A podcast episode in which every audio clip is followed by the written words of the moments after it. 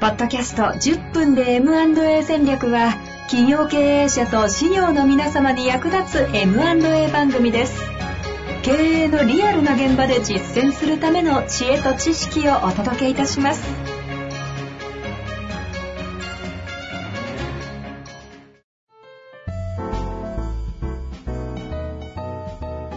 こんにちは、遠藤克樹です。白川正義の10分で M&A 戦略。白川さんよろしくお願いします。よろしくお願いします。さあ、ということで、今週も行きたいと思いますが、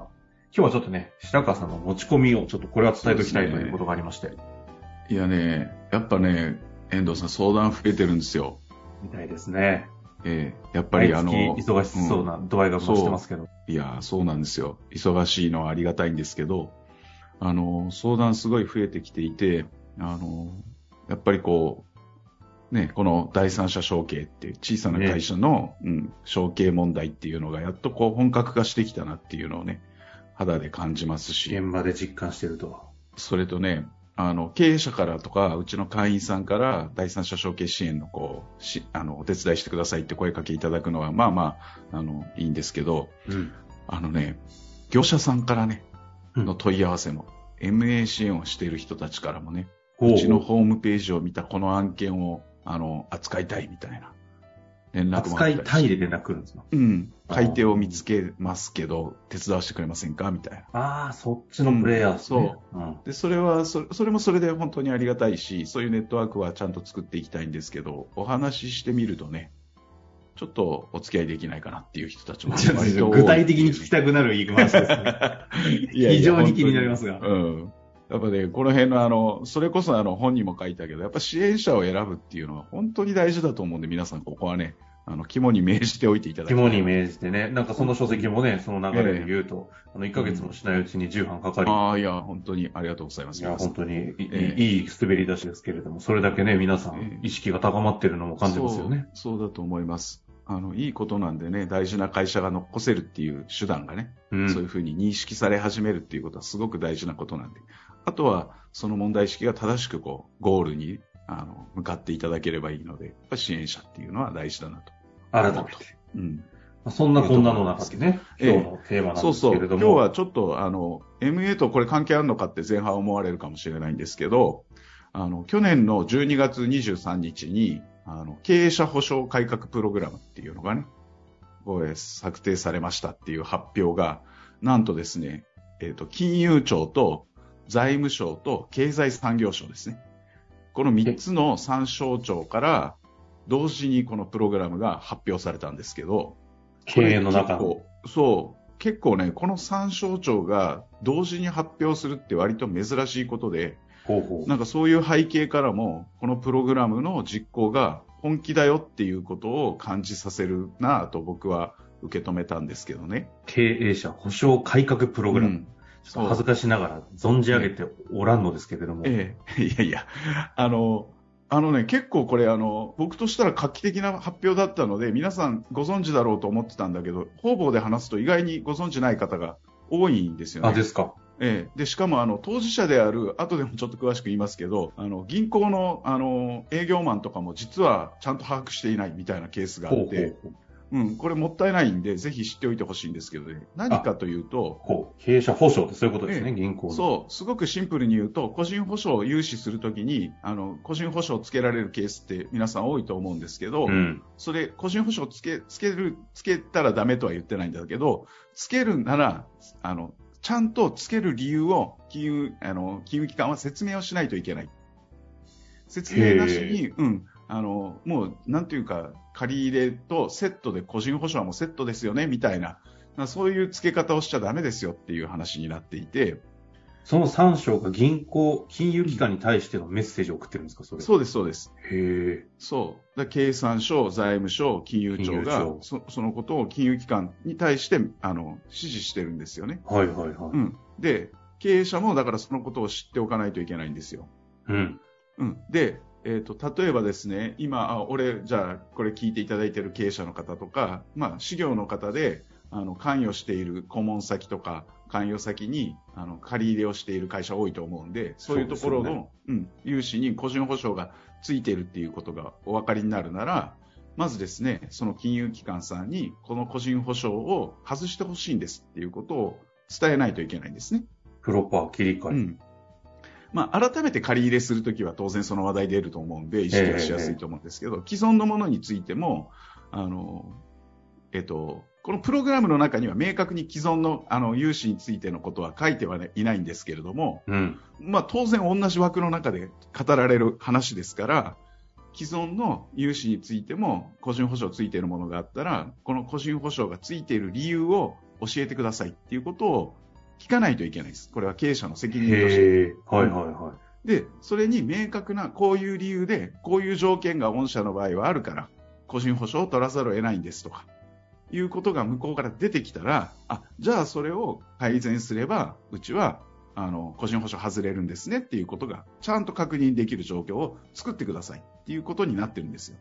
恥ずかしい話ばっかなんですけど、そうなんですかいや、それがそ、そのプログラムの中に明確に書かれてるんです、今回。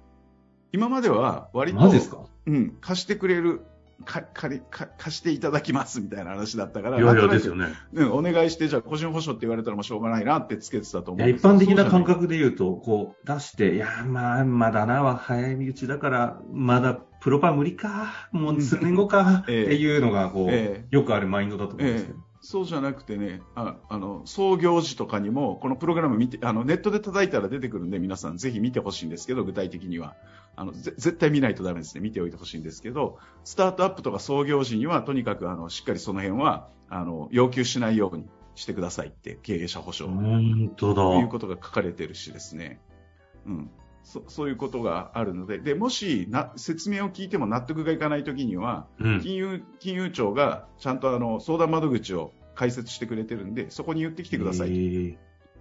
だからその理由がもういよいよおかしければ、金融庁からその金融機関にちゃんとあの指導が行きますっていう話なので、これかなりね、あの金融機関としても、なんていうか、戦々恐々だじゃないかなっていう気がするんですけど。 2022年12月23日、ええ結構最近ですね。そう、ついつい最近です。はい。なので、まだ知らない人も多いんじゃないかな。これで、今ちょっと調べてみたんですけど、うん不思議なのが、ニュースサイト一切引っかからないんですけど、あー、なんていうか、どこのなんでニュマーススコミがメ取デりィア上もげないのか取。り上げてないですね、こうれんね。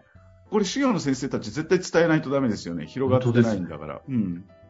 いや、ほうこの前ほうほうね、実は、それこそ M8 の絡みにもなりますけど、は一い。件、あの、クロージングした案件で、買い手さんが、えーっとですね、4億5千万ぐらい、あの新規で借り入れをしたんですね。うんうんうん金融機関さんから。で、その時に、えー融資担当の方が、当然のようにこれ個人保証お願いしますっていう話が横で聞いてたら出てきたんで、いやいや、ちょっと待ってくださいよと。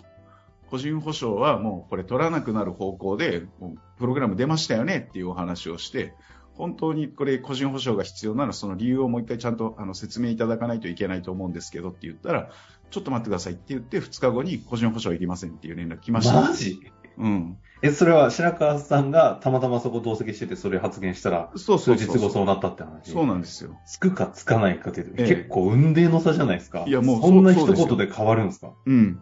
なので、これし、あの、あのね、マジ悪気があるわけじゃないと思うんです。その金融機関の担当者の方も知らなかったんですよ。だから、うん、知らないんだ。うん、帰って調べてくれたらそうでしたっていう話なので、あの、これはね、言わないと、こっちから言っていかないとダメ。待ってても、向こうからは情報発信してくれないと思って、うあのん。こちらから動く必要があると思いますね。いや、なんかさらっとした回なと受け止めてたんですけど、あうの、ん、大変重要な回じゃな大い変です重か。要。これ本当にこれ大変重ち要ょっとあ、の、本当ですね。ええおうで経営者保証改革プログラムそう。MA やってても、やっぱりこう第三者承継やるときに、やっぱ個人保証、特に、あの、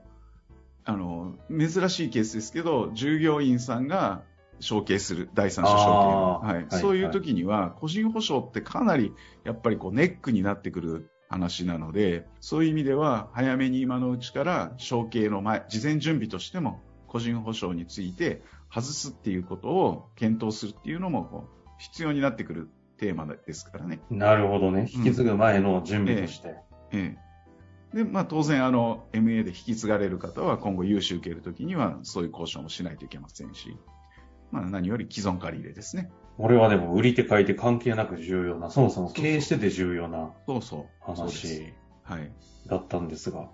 そっか。うん。ちょっと本当にニュースどこも引っかかんないのかちょっとびっくり気になる感じの、えググってもどこも出ないですけどね。えうん。あの、これはいろんな形でもうちょっと発信を広めていかなきゃならないですね。これ聞いてる皆様、あの、かなえりリスナーの方増えておりますので、関係者はね。えそうそう、周りの方にも周りのね方、にそれこそ、うん、知ってるって言ってあげてほしいですね。あの、個人保証外れるらしいよ。これ聞きな URL が一番早いと思う なるほど。伝え方していただ く。そうそう。まあということでね、今日一旦、えこの個人保証外れるというね、経営者保証改革プログラムについえてえお話しいただきましたが、えええちょっと次回、ついでに、あれですはね、い次回、そしたら、あの、買い手さんの資金調達どうするかみたいな話いいですをちょねっ。としましょうか。ついでに、この流れで。 MA 承継とのね、兼ね合いで、はそのあたりぜひ教えていただきたいなとえ思っております。ぜひぜひ皆様広めていただきたいなと思います。ありがとうございました。ありがとうございました。